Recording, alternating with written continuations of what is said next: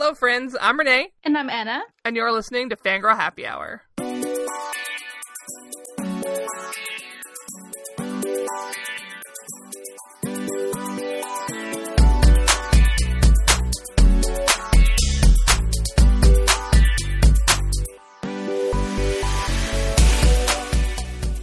Anna, how are you doing today? I'm fine. I had a rough day, but I'm ready to record. This gives me joy and I need some joy. There's probably going to be some joy this time around. Today, we're going to do some feedback and updates. Then, we're going to talk about culture, i.e., our Everything's on Fire column. Then, we'll dive into our media discussions with an analysis of Another Castle by Andrew Wheeler and Paulina Ganucheau, our happier favorites, and then we're going to discuss the Locus Awards that came out recently. Are you ready, Anna? I'm ready. Let's dive in.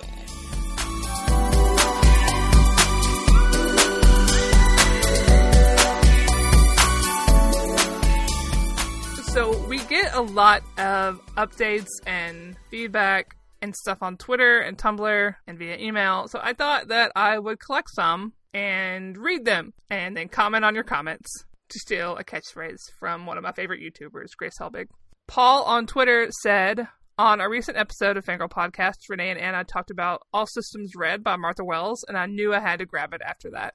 Paul, this was the correct decision. I approve of your life choices. Isn't it great? I love when that happens because I get the feeling that we are spreading the joy like we loved something so much and now we know that someone else is gonna pick it up and read that thing based on our opinions. And of course there's an element of fear but like what if they hate it? But i'm like how could anyone rate that novella?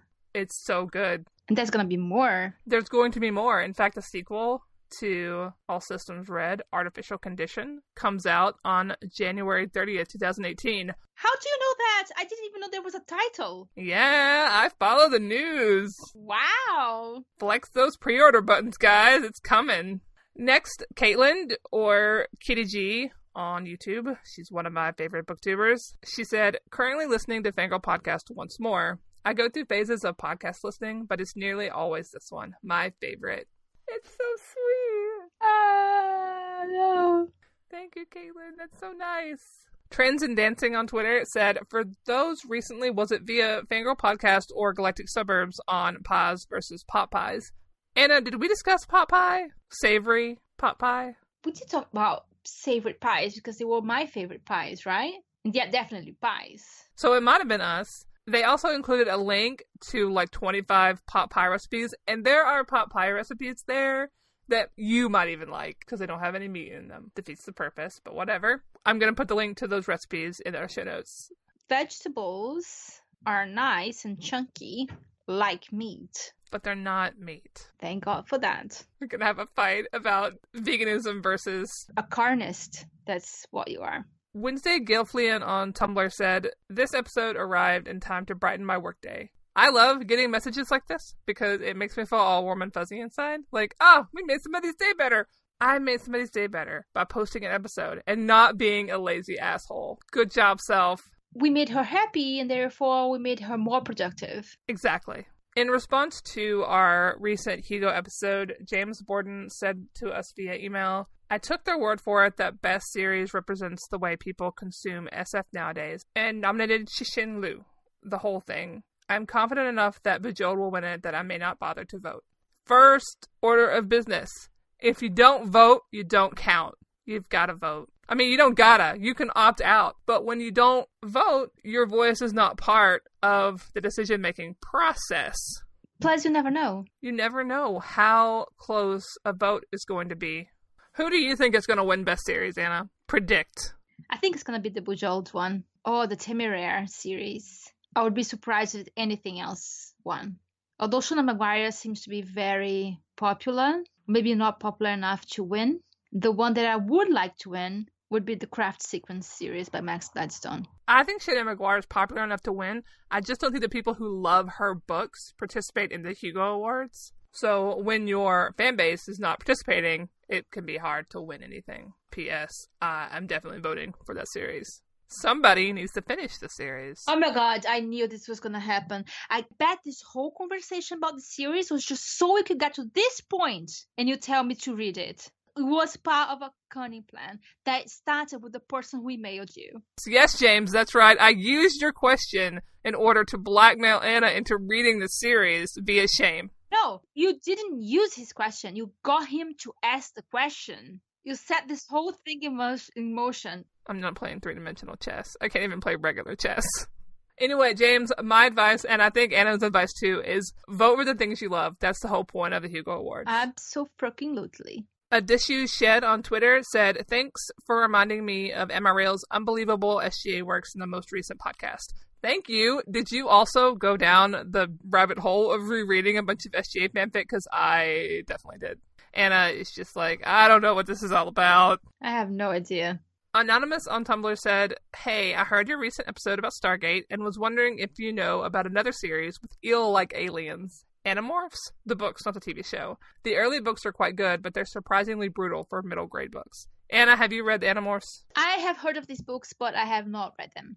Have you? I have read five or six of them. I first saw the show, and one of my friends had the first three books, so I read the first three books. And then my library had a few more, and I read those. But here is the saddest story. A few years ago, I got my hands on a copy of all the Animorphs books in PDF form. And I don't know what happened to it. I think my stupid computer ate it because I was on Windows at the time.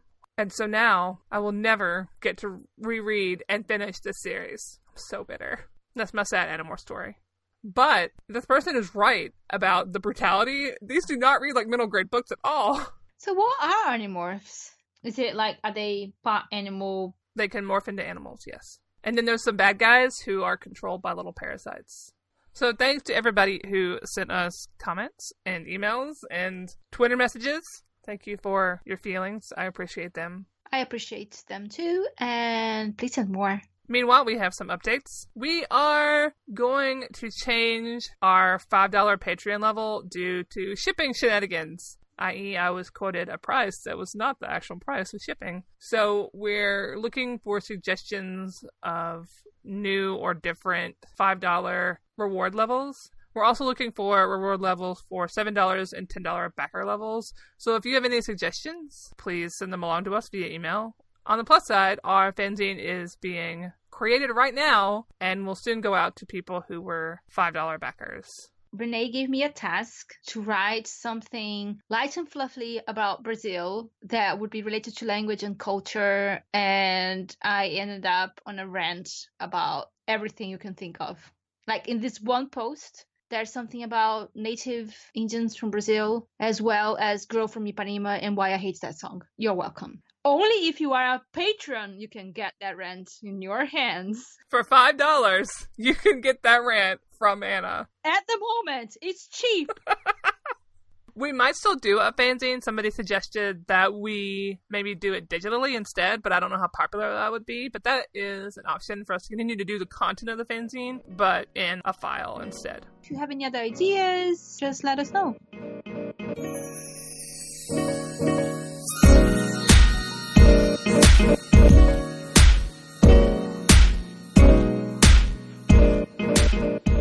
Our previous Outside the Echo Chamber has become Everything's on Fire. My cultural item today is a article that I read on pbs.org about a political group in West Virginia. West Virginia voted for Trump. This article talks about the women in this town who, after the election, started getting politically active. It's a fascinating article because these women are living in this extremely, extremely conservative place. They struggle to protest.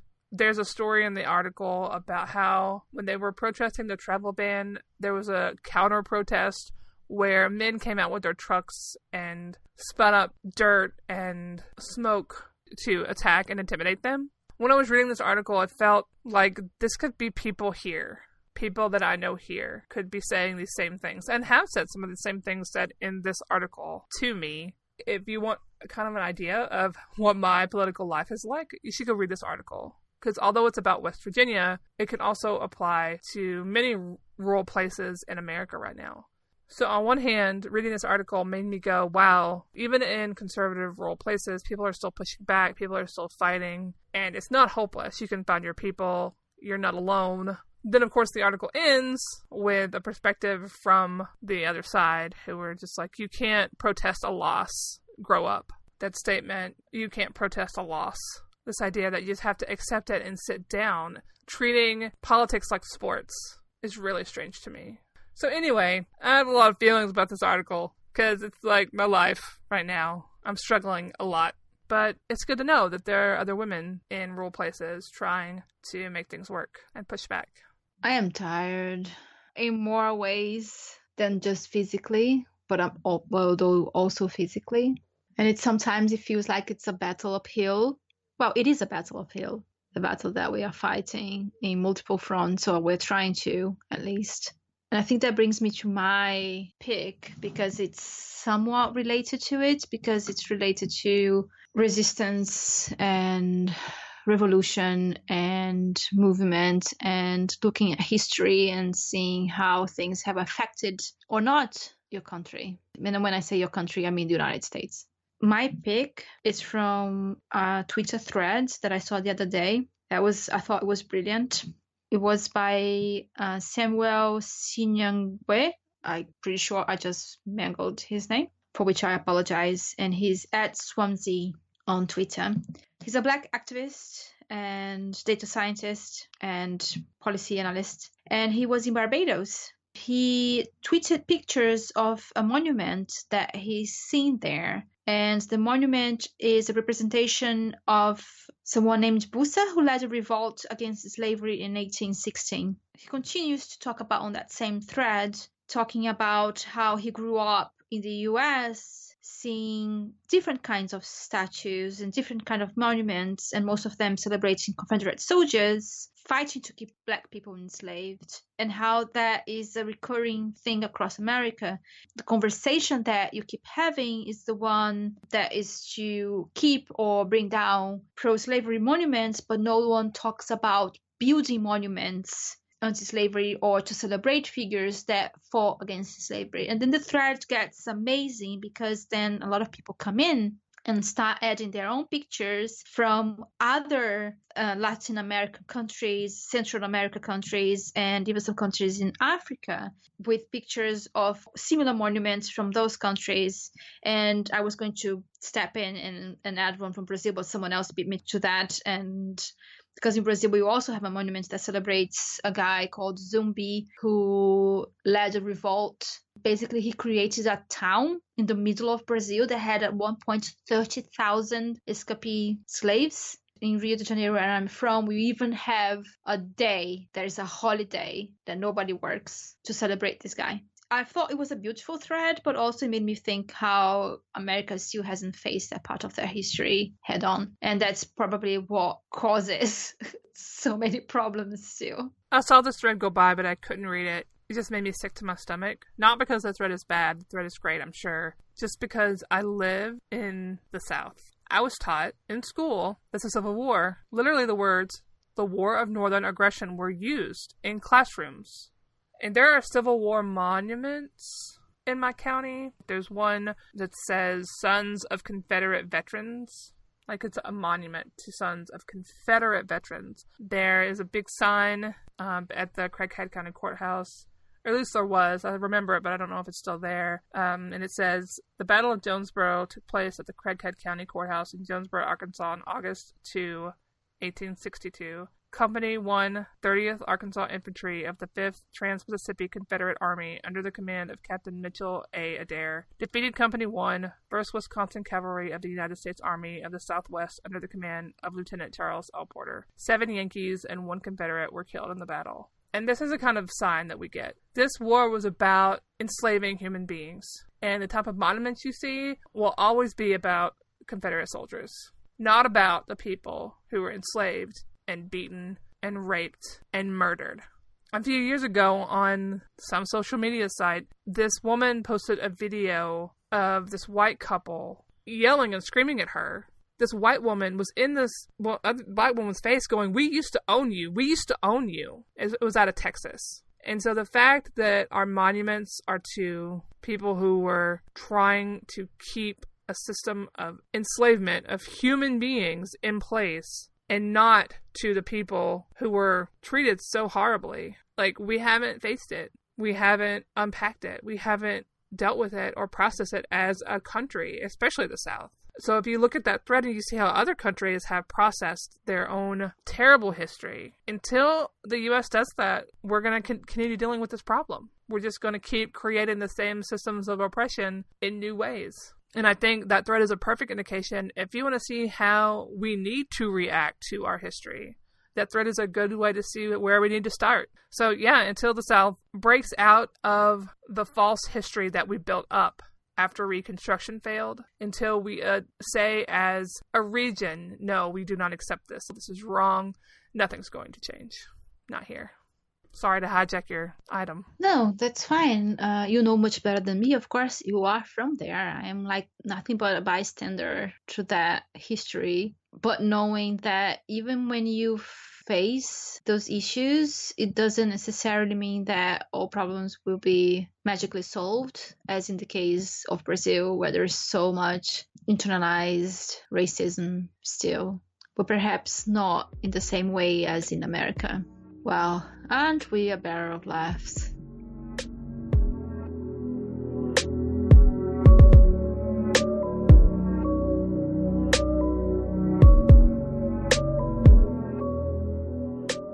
On to happier topics.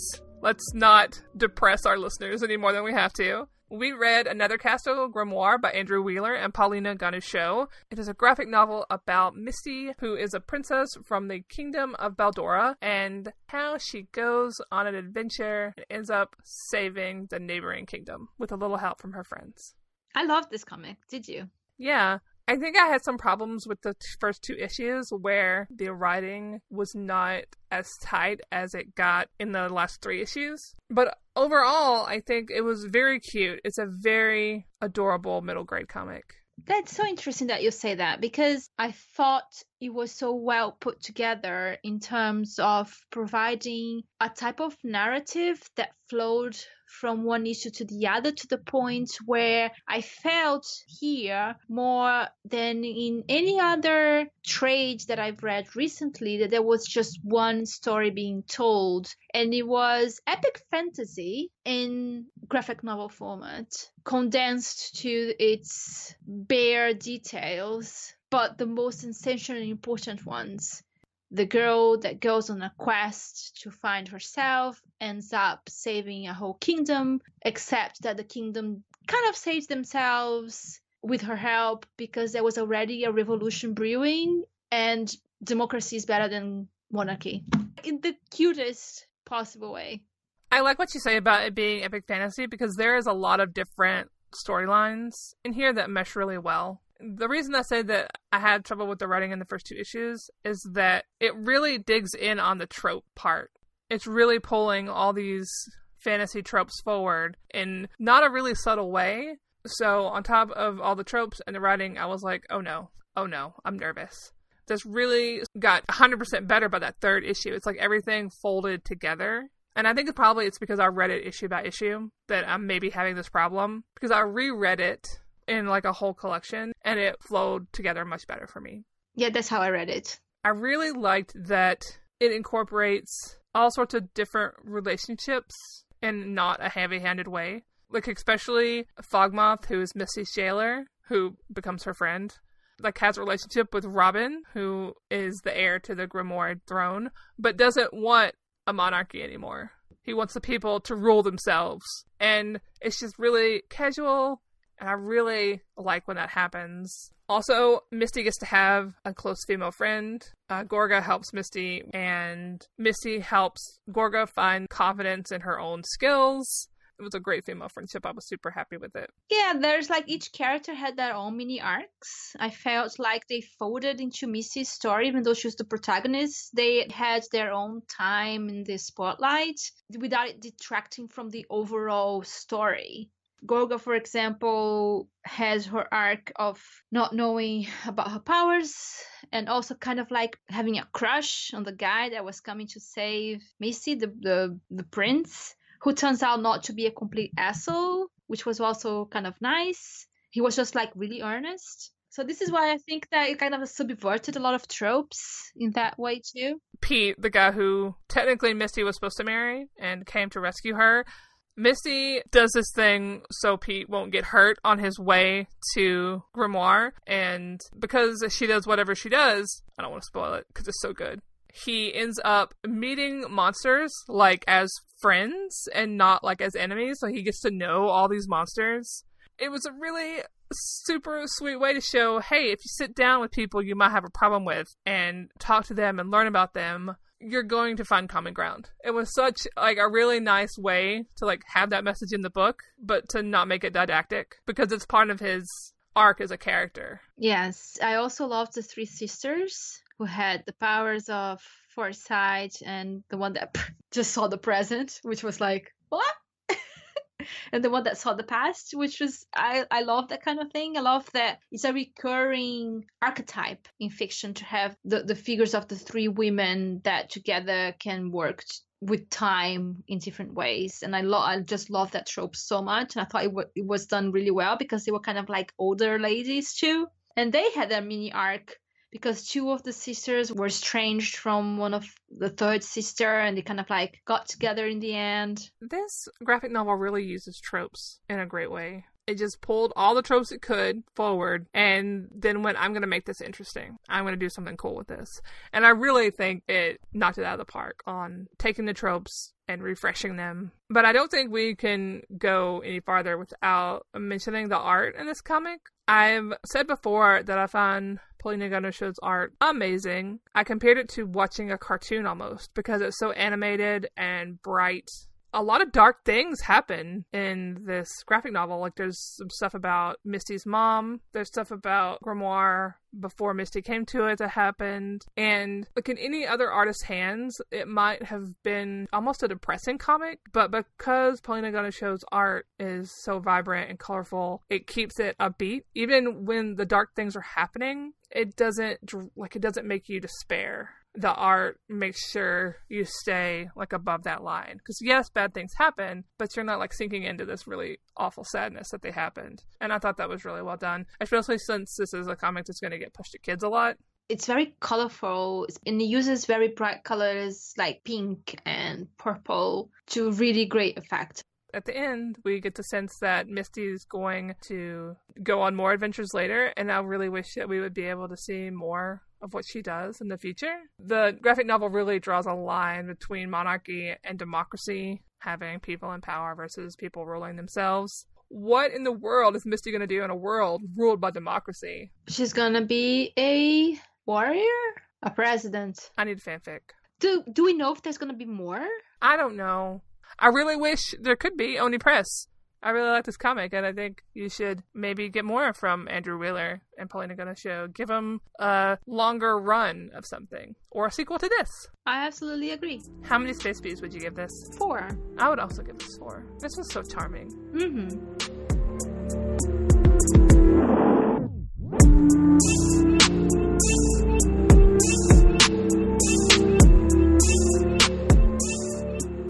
July now, and we have reached the half year mark. It's time for us to talk about some of the media that we enjoyed in 2017.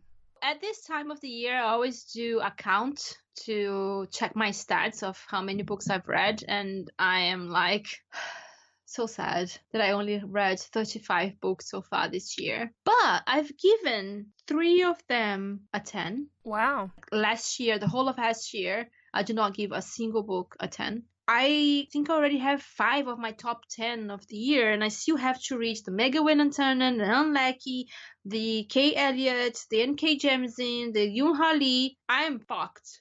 My top five so far are All Systems Red by Martha Wells, which has one of the best voices and a fantastic narrator in Murderbot. It's fantastic, it's hilarious, and also very heartwarming because it's about identity. The next one is When Dimple Met Rishi by Sandhya Menon. That one is a contemporary YA about two Indian kids that meet and they are supposed to get married, but the girl doesn't quite want that because she's not so much into tradition as the boy is. But they meet and they become kind of friends and it's adorable it's charming and it deals really well with that friction between tradition and modernity within that particular community. The next one is another contemporary novel. It's the hate you give by angie thomas it's probably my favorite book of the year so far. It's also about a young woman whose best friend dies. They are both black and they were inside a car and the guy didn't do anything and he got he gets killed by a cop and it's very much about what do you do as a person when something like this happens when you are so involved when you know the person that died and you have those feelings of do i fight for this? Do i go public? How do you conciliate the personal and the social and the political and and who you are basically and it's a brilliant beautiful really hard to read novel but very hopeful in the end with some of the best parents that i have read ever the next one is another one that we talked here on the podcast, The Stars of Legion by Kameron Hurley. I still think this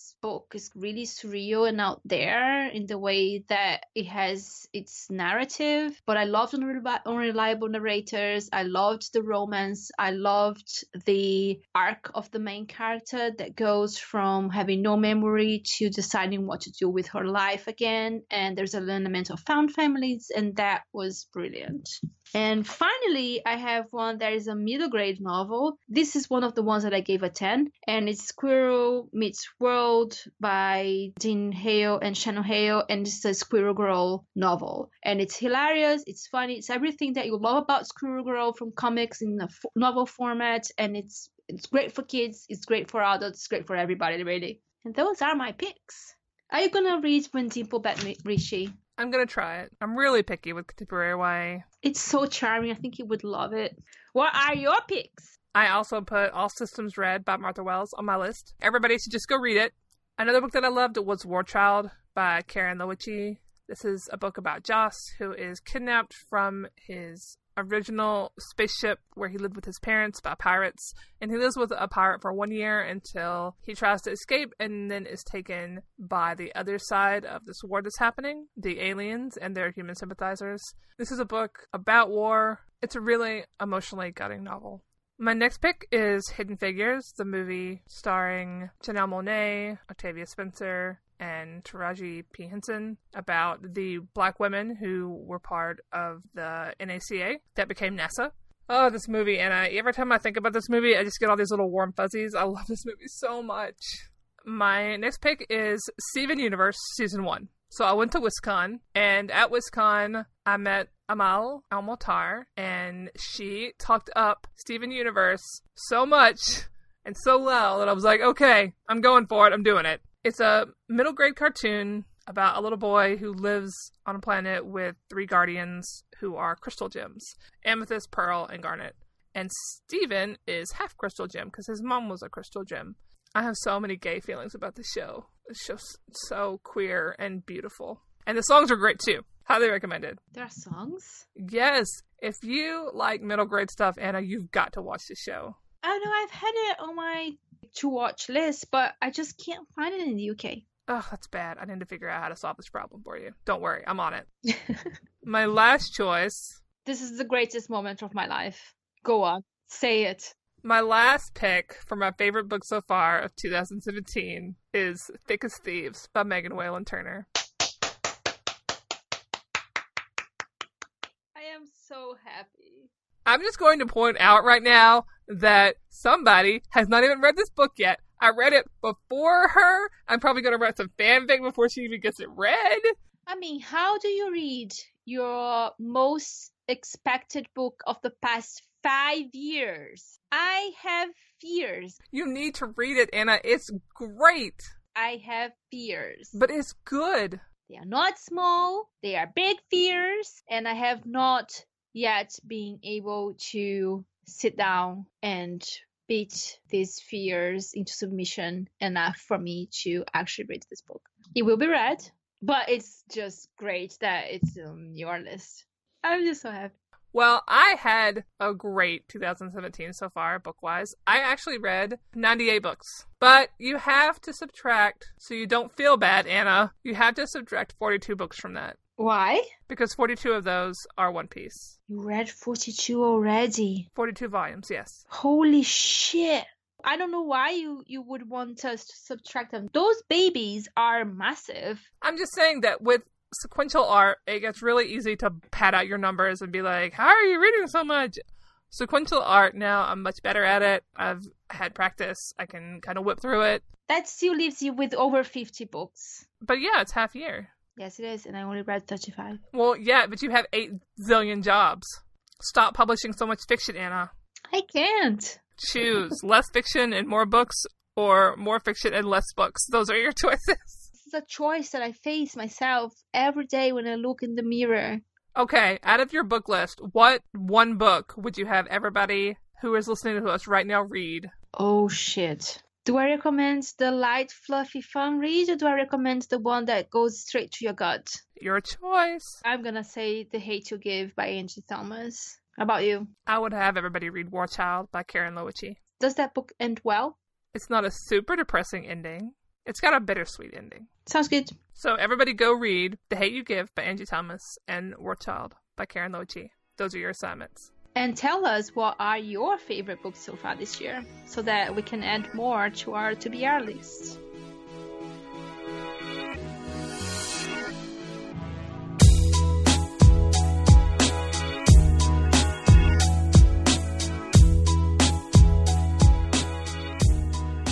Recently, the Locus Awards were awarded in Seattle. The winners were Death's End by Cixin Liu for SF novel, All the Birds in the Sky by Charlie Jane Anders for fantasy novel, The Fireman by Joe Hill for horror novel, Revenger by Alastair Reynolds for YA novel, Nine Fox Gambit by Yoon Ha Lee for first novel, Every Heart a Doorway by Seanan McGuire for novella, You'll Surely Drown Here If You Stay by Alyssa Wong for novelette, and Seasons of Glass and Iron by Amal El-Mohtar, short story. What on this list of winners have you read? All the Birds in the Sky and Nine Fox Gambit and Every Heart a Doorway. How about you? I've read All the Birds in the Sky, Revenger, and Nine Fox Gambit. Okay, so what do you think of the winners? I really was pulling for Company Town by Madeline Ashby to win science fiction novel, Mm. although I know that it's hard to compete with a series that has momentum. I would have also not been sad if Babylon's Ashes by James S. A. Corey had won. Ah, really? Surprise! I really loved Babylon's Ashes a whole lot. I actually only read Company Town out of those. I keep seeing the Underground Railroad, and I'm really curious to see how is that science fiction. I don't know, but it's showing up on a lot of our lists. In the fantasy category, I'm super happy with All the Birds in the Sky. I really liked it. I'm Mhm. super fascinated to see what Charlie Jane does. Next. Yeah. Also, I geek out a lot when I think about Charlie Jane because at WisCon, like we walked toward dinner together and she was like, Oh yeah, I read your blog. What what excuse me, you read what? She's like, Oh yeah, it's great. I'm like, What why? You're you and I'm me. What are you what? I ended up negging myself to Charlie Jane. Don't do that, guys. Don't do that. I know it's hard if you get come up to somebody you like super admire and you're just like, oh, you're so cool. Don't neg yourself. Just be like, thank you. It's hard though. So yeah, I'm really excited to see what Charlie Jane does next. But you know, I'm torn because the Obelisk Gate was on this list. I know. And the Winged Histories too, which I really loved, was one of my top 10 last year. I have some feelings. I know nothing about horror category. Although the only book I did read here, The Family Plot, I didn't think it was that scary. I thought it was, as you remember. Uh, yes, but Jenny recommended Hex by Thomas Olde Heuvelt. I really liked it. I might actually try it. I read certain dark things. I also don't consider it very scary or horror at all. I think it's more urban fantasy and it's in Mexico City and it has vampires, but nah, I wouldn't call it scary. I would have put this into the fantasy novel category, but Then we have Young Adult. ugh. I have a lot of feelings about this. This year's list is a little bit better than most years because usually tends to be all white dudes who have crossed over, but mostly write adult fiction. I think it's a question of the demographics of who reads Locus, who votes for Locus Awards. It's probably less YA focused people or more science fiction fantasy. Then will probably know more of those authors that have, you know, Oh yeah, that's definitely the thing. But if you don't know why, why are you nominating and voting in the category? But you know, Poison Blade was here, and so was this Savage Song. How do you feel about Revenger having won? Not great because Revenger is not a YA novel. It's not a YA novel at all in any way, shape, or form. Why is it here? Because a white dude wrote some fiction that had teen girl protagonists, and people went, "Oh, teen girl protagonists! It's obviously YA." No. So why do you think it's not YA? Just the tone of the book itself. Revenger is a fun novel. I just don't think it's a YA novel, and I don't think it should be winning YA awards. Fair enough. Controversial opinion. But yes, Poison Blade was here. I'm very excited to see Poison Blade here. I hope everybody is planning to read Buried Heart, which comes out very soon, July 25th. Did you read it? Not yet. Okay. Can you read just the end and tell me what happens? No! I am very excited because I got I called it an arc on Twitter, but then Kate pointed out, "Hey, that's not an arc. That's a finished copy, and not even I have that yet." Look at you. I don't know who at this publishing company likes me, but they like me a lot, and I'm thankful. Thank you guys. First novel, Nine Fox Gambit won the first novel category, which is right. That's absolutely fine. Accurate. But another novel I was kind of rooting to win was Everfair by Nisi Shawl. Listen, at WisCon, Nisi Shawl was at WisCon, and we were standing in line to go into the guest of honor speeches, and Nisi Shawl was there, and I was like, "There's Nisi Shawl. I could go over and tell her I really liked her book." Poor KJ and Ira. I just kept hemming and hawing. I'm like, I could do it, but I'm scared. I could do it, but I'm scared. Finally, I did it, and it was fine. And she told me a great story about the goddess in the book and how their symbolism was bees and I was like, I love bees. And I don't remember what I said. I hope I didn't make an ass of myself. Awesome. I want more people to read Everfair. I really liked that one, but I also was kind of rooting for the Star Touch Queen. No, no, I was not. I was rooting for Nine Fox Gambit. But if it wasn't here, maybe the Star Touch Queen, which I really loved. Novella, Every Heart a Doorway one. Nobody is surprised. I really loved that one. Also, I don't recognize anything else here except for the dispatcher, and I'm going to blow everybody's minds here and admit that I have not yet read the dispatcher by John Scalzi.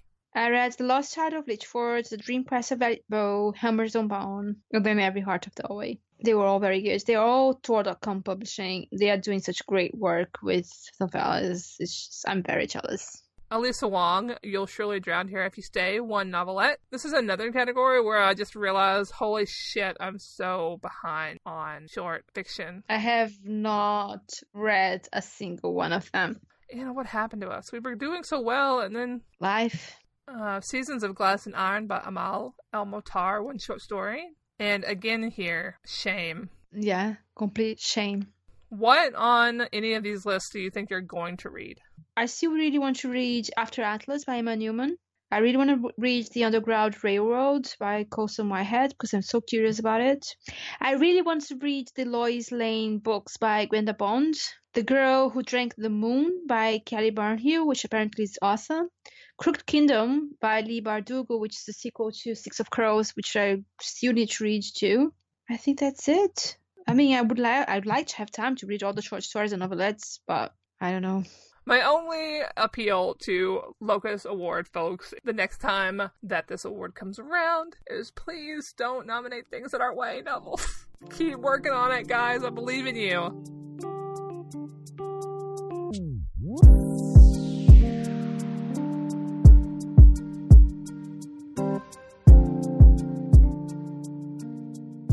It's time for recommendations. What have you got for us? I've got two recommendations. Ha ha! I did it this time! I broke the rules and I beat you in your own game. So I've got a book and a movie. The book is The Gentleman's Guide to Vice and Virtue by Mackenzi Lee, and it's a YA novel that just came out. Basically, I read on the same day that it came out.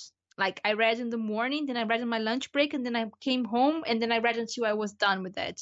It was that good. It's charming, and it's set in the 18th century in England, where you have this 17 year old boy who is about to go on the grand tour of Europe with his best friend, who he's in love with, and his younger sister. So the idea in his mind is that they're just gonna go and have a grand old time, have lots of fun, get drunk, and he'll probably try to hook up with boys and girls because he's sexual.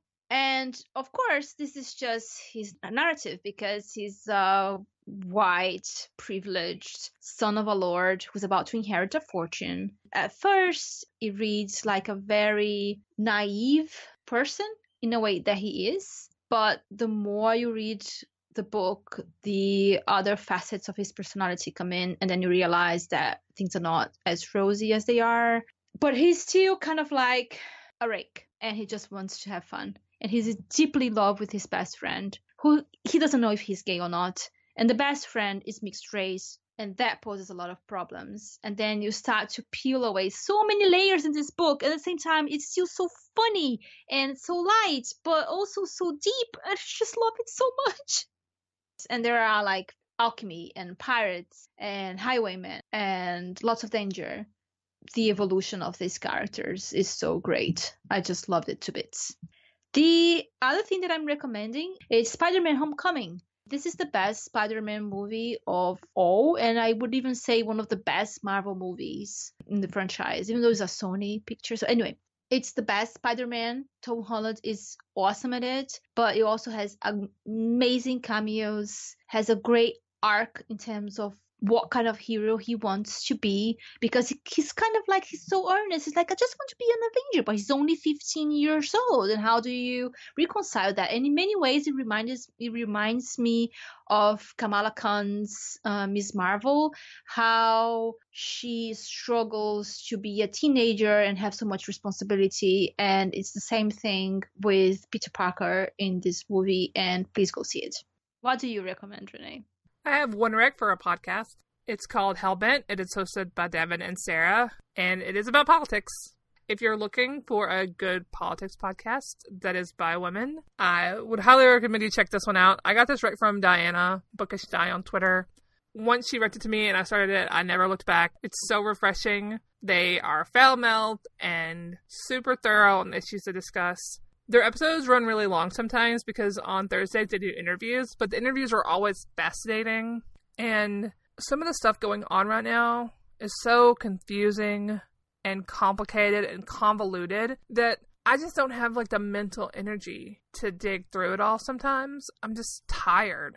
I really like that they take the time to read everything, do the research, and then come and explain it to their listeners in such a easy to understand thorough way. It's lovely. I highly recommend it if you want some context about American politics that's not filtered through a perspective of a cisgender white man, which is a problem that I was having before. Devin and Sarah speak to me. I just subscribed to it and I'm downloading the first episode. Already a win for my recommendation. So, Anna, tell everybody what we'll be discussing next time. It's gonna be a vote episode sponsored by Patreon. We are reading and discussing The Handmaid's Tale by Margaret Atwood, which is gonna be the first time that I'm actually reading this book. I'm so excited. I am so scared. No, it's gonna be great. You'll see.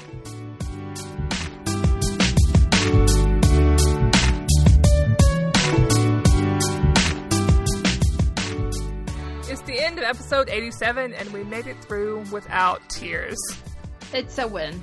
Our music this week is by Chuki Beats and Boxcat Games. Our show art was made by Ira. You can find links to their work in our show notes, plus information about the media we discussed. Susan creates our excellent transcripts, and you can read them on our website at fangirlhappyhour.com. Follow us on Twitter at Fangirl Podcast for more antics during the week. Our email is fangirlhappyhour at gmail.com and we always love hearing from you. You can also leave us a review on iTunes, which we would really, really appreciate. Just pretend the stars are space bees and you will be fine. Drink some water, get some sleep, contact your reps. Thank you. Look history in the eye and do not under any circumstances, build a Confederate monument. The world do not need more of those. Thanks for listening, Space Bees. See you next episode.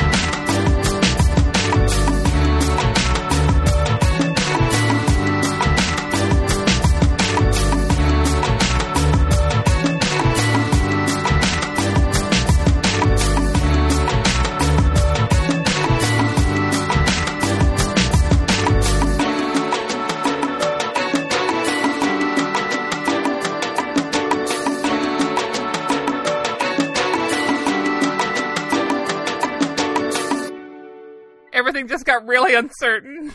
it's like it was really scared me there for a second. But Anna, you're so charming. Why wouldn't people want to listen to you multiple times? Is banana bread a bread or a cake? Oh no. Do not self reject. I'm not gonna self reject. Thank I've, you. I've stopped myself before doing that. Who is sending me messages? It's me. No, it's not you. Oh, okay. Anybody gonna break my stride? Oh no, I got to keep on moving. I'm making hand motions because I, I forgot the words. New rumor for me to spread Anna is anti democracy. Oh my god. So cute. Cute, cute, cute. Cute is my trying to say cool but coming out with cute. It's just, oh my god, I'm so tired. The words are broken. Listen, as long as you vote for us, I don't care about anything else.